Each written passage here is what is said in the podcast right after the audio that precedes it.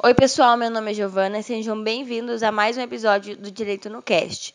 Nesse episódio, a gente vai fazer uma revisão para o grupo de estudos aplicados, dando continuidade aos estudos sobre a matéria de contratos. Nós vamos falar hoje sobre os contratos de compra e venda.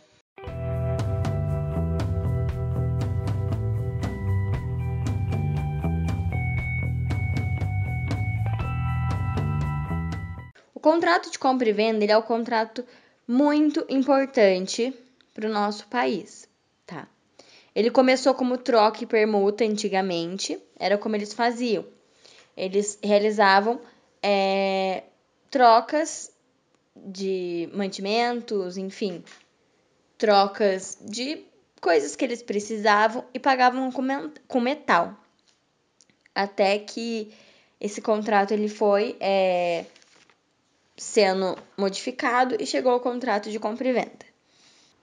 O que, que é o contrato de compra e venda? É o contrato bilateral pelo qual uma das partes se obriga a transferir o domínio de uma coisa, que seria o vendedor, a outra, tá? Que é o comprador, mediante pagamento do preço em dinheiro. Então, é, tem a, o vendedor, ele manda para o comprador o domínio de uma coisa e o comprador paga ao vendedor o preço em dinheiro. Os contratantes, eles obrigam-se reciprocamente. Então, para que ocorra a transferência do domínio, é necessário ocorrer outros atos antes, que são a tradição e o registro. Como assim? Então, vou explicar para vocês. Para ocorrer a transferência do domínio da coisa, é necessário que nos bens móveis ocorra a tradição. Antes de ocorrer a transferência do domínio, é necessário que ocorra a tradição nos bens móveis. A tradição ela pode ser real ou ficta. A tradição é real quando o comprador recebe a posse do material. E a tradição é ficta quando o vendedor ele transfere a coisa para outra pessoa, mas mantém o domínio sobre sua posse, como exemplo no locatário, tá?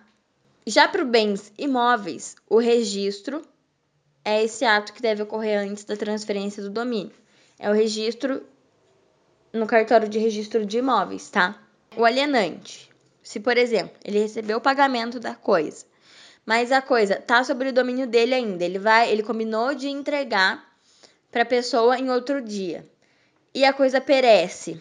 Se ela perecer, ela perece para o dono, aquele que é o alienante porque o fato aconteceu antes da tradição ou do registro. Geralmente, a coisa ela só perece nos casos de bens, de bens móveis, né? Bens imóveis não costumam perecer. Então, a gente vai falar sobre tradição, mas pode ser sobre registro também. Então, se a coisa perece, se o alienante ele recebeu o dinheiro e a coisa perece enquanto ainda está no domínio dele antes da tradição, quem arca com o dano é o alienante, tá? A alienação fiduciária é uma exceção a essa regra, porque transfere o domínio independente de tradição ou não, tá?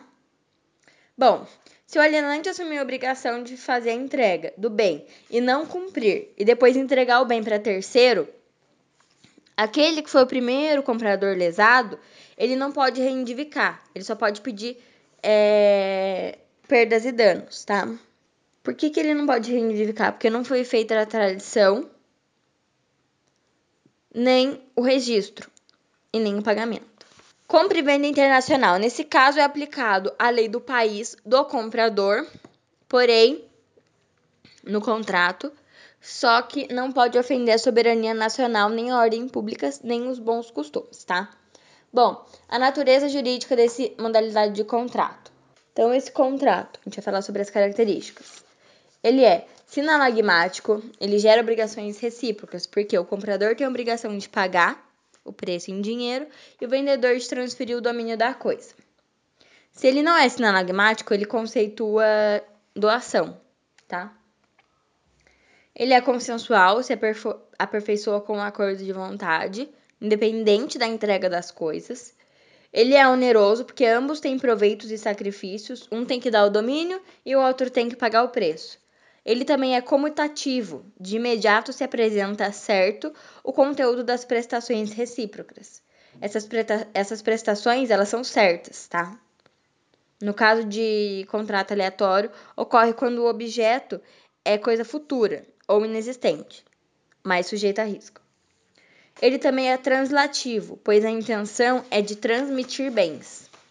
Esse contrato, ele tem três elementos, quais sejam a coisa, o preço e o consentimento. Alguns doutrinadores consideram também a forma um elemento.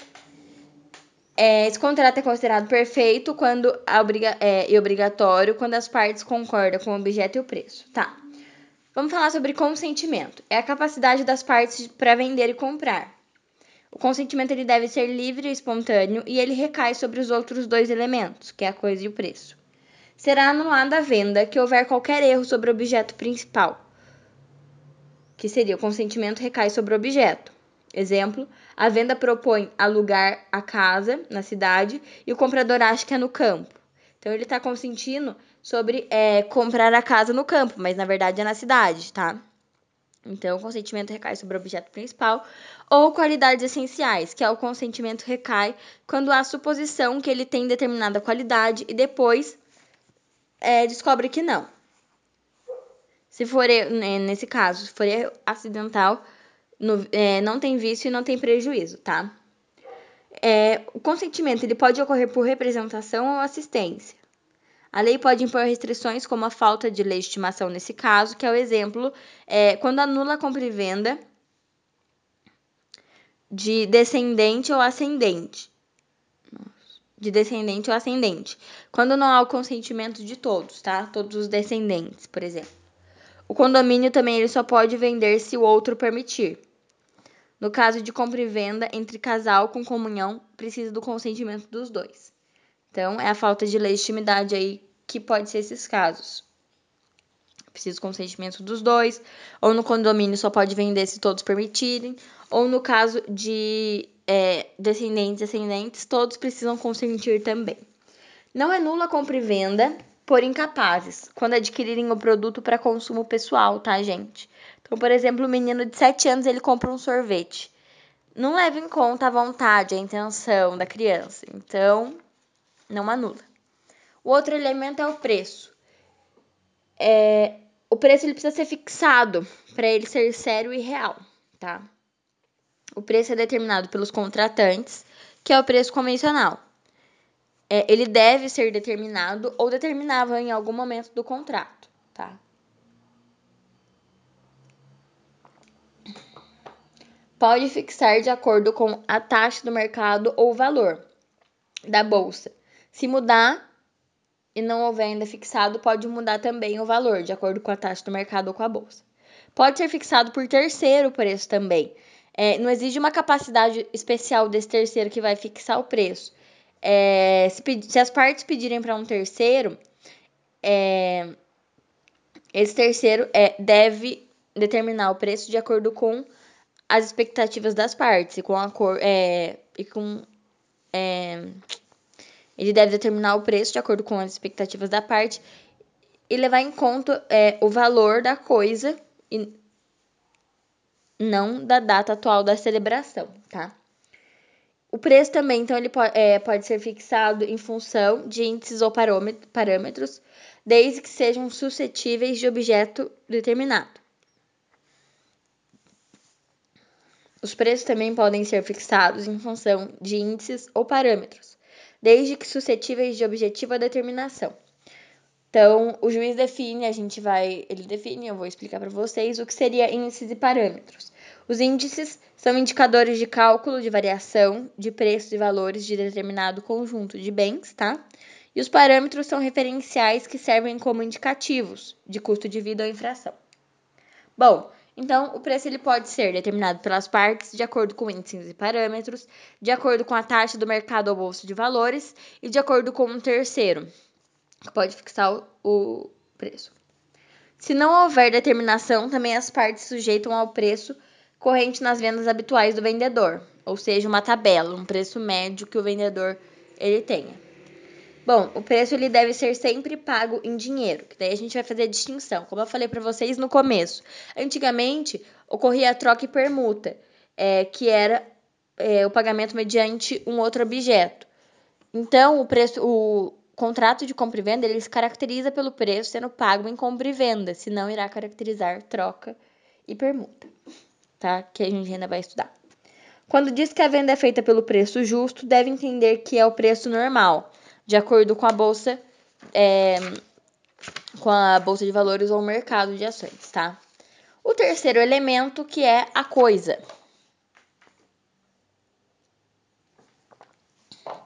A coisa é o objeto da prestação do vendedor, é o produto, tá? Bom, tem alguns requisitos da coisa. Existência da coisa.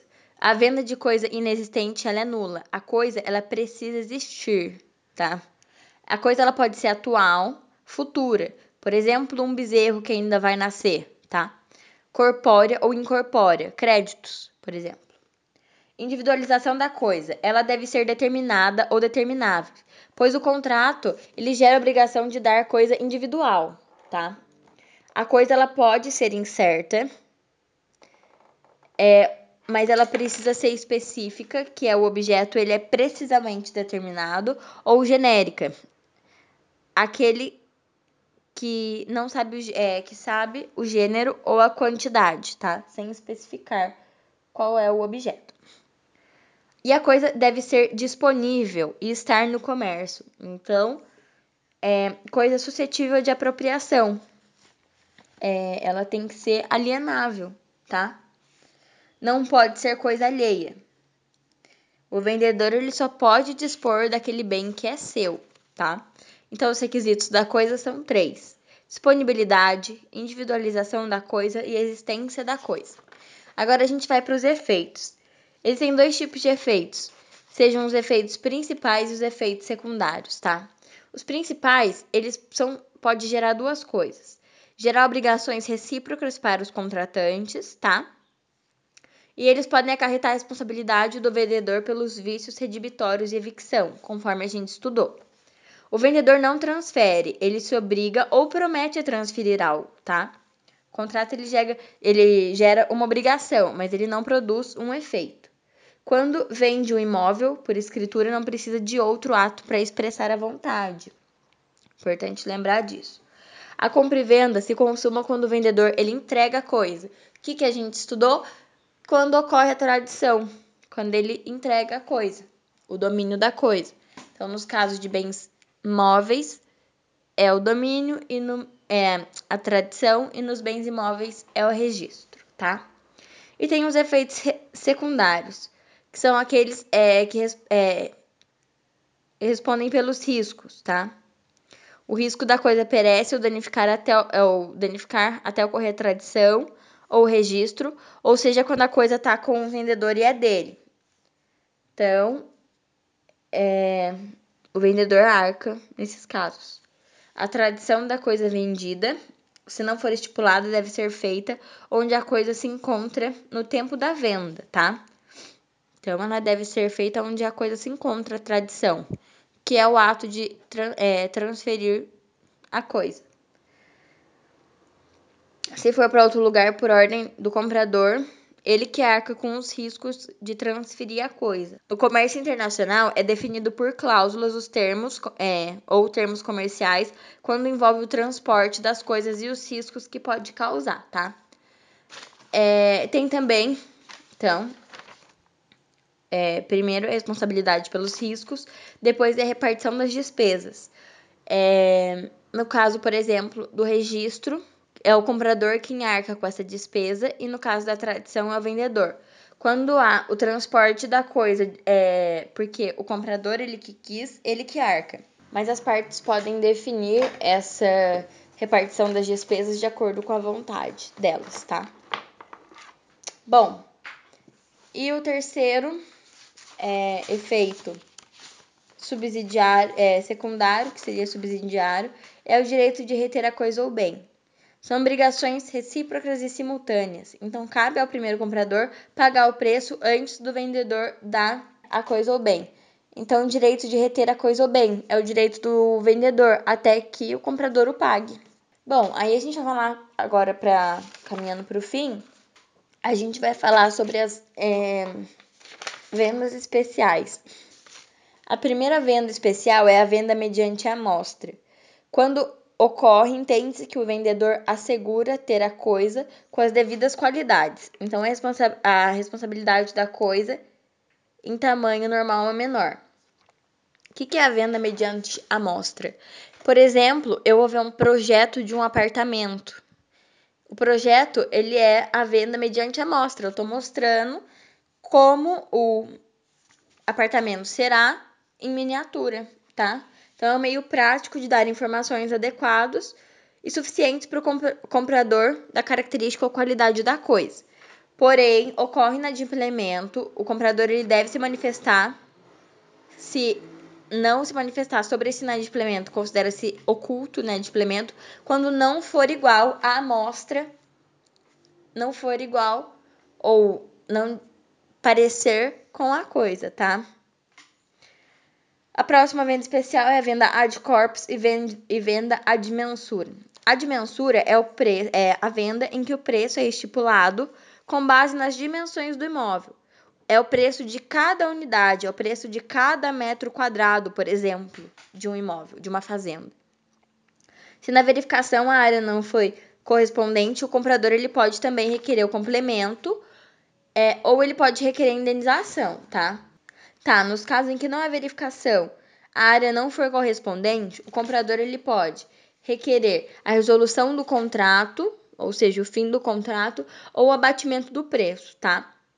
É, exigido por ação, que seria ex ento, ele pode querer integralmente o cumprimento do contrato mediante toda a área acordada, tá?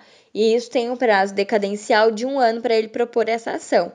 Bom, quando trata de imóvel, existem três alternativas oferecidas que correspondem com a ação exempto, que é exigir a complementação do que falta, a rescisão do contrato ou pedir o abatimento do preço se já foi pago. Se houver excesso, nesse caso, a gente está falando dessas três alternativas que o comprador ele pode ter, é nos casos em que a verificação não é correspondente, ou seja, é quando falta mas se houver excesso, cabe ao vendedor provar que existia motivo que ele ignorou a medida exata e cabe ao comprador pagar o resto do valor ou devolver o excesso, tá? Se o vendedor ele não provar, presume-se que sabia que ele estava dando a mais para o comprador e não configurará enriquecimento sem causa. E agora, o ad corpus. É, aqui o imóvel é vendido como um corpo certo e determinado, por exemplo, uma chácara é um, é um corpo certo e determinado. Presume que o, é, que o comprador ele adquiriu pelo conjunto e não a área determinada. Então, ele adquiriu tudo, tá? E não uma certa área. Nesse caso, a lei não exige que esteja explícito no contrato, tá?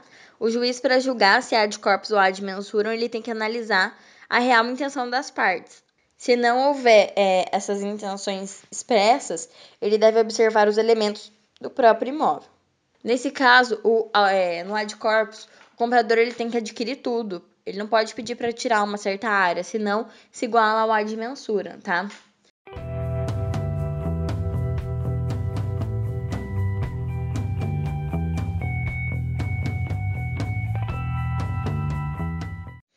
Bom, pessoal, esse foi o último episódio dessa nossa série de revisões do grupo de estudos aplicados.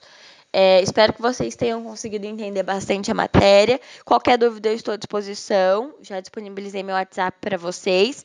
E os nossos encontros aqui no Direito no Cast continuarão em breve, quando iremos nos preparar para P2, tá? Desejo para vocês também um bom estudo. É, e qualquer dúvida, se vocês quiserem que eu disponibilize aquela lista de exercícios que eu conversei com vocês no primeiro episódio aqui da nossa monitoria, só me mandar mensagem, tá bom, gente? Até mais! You.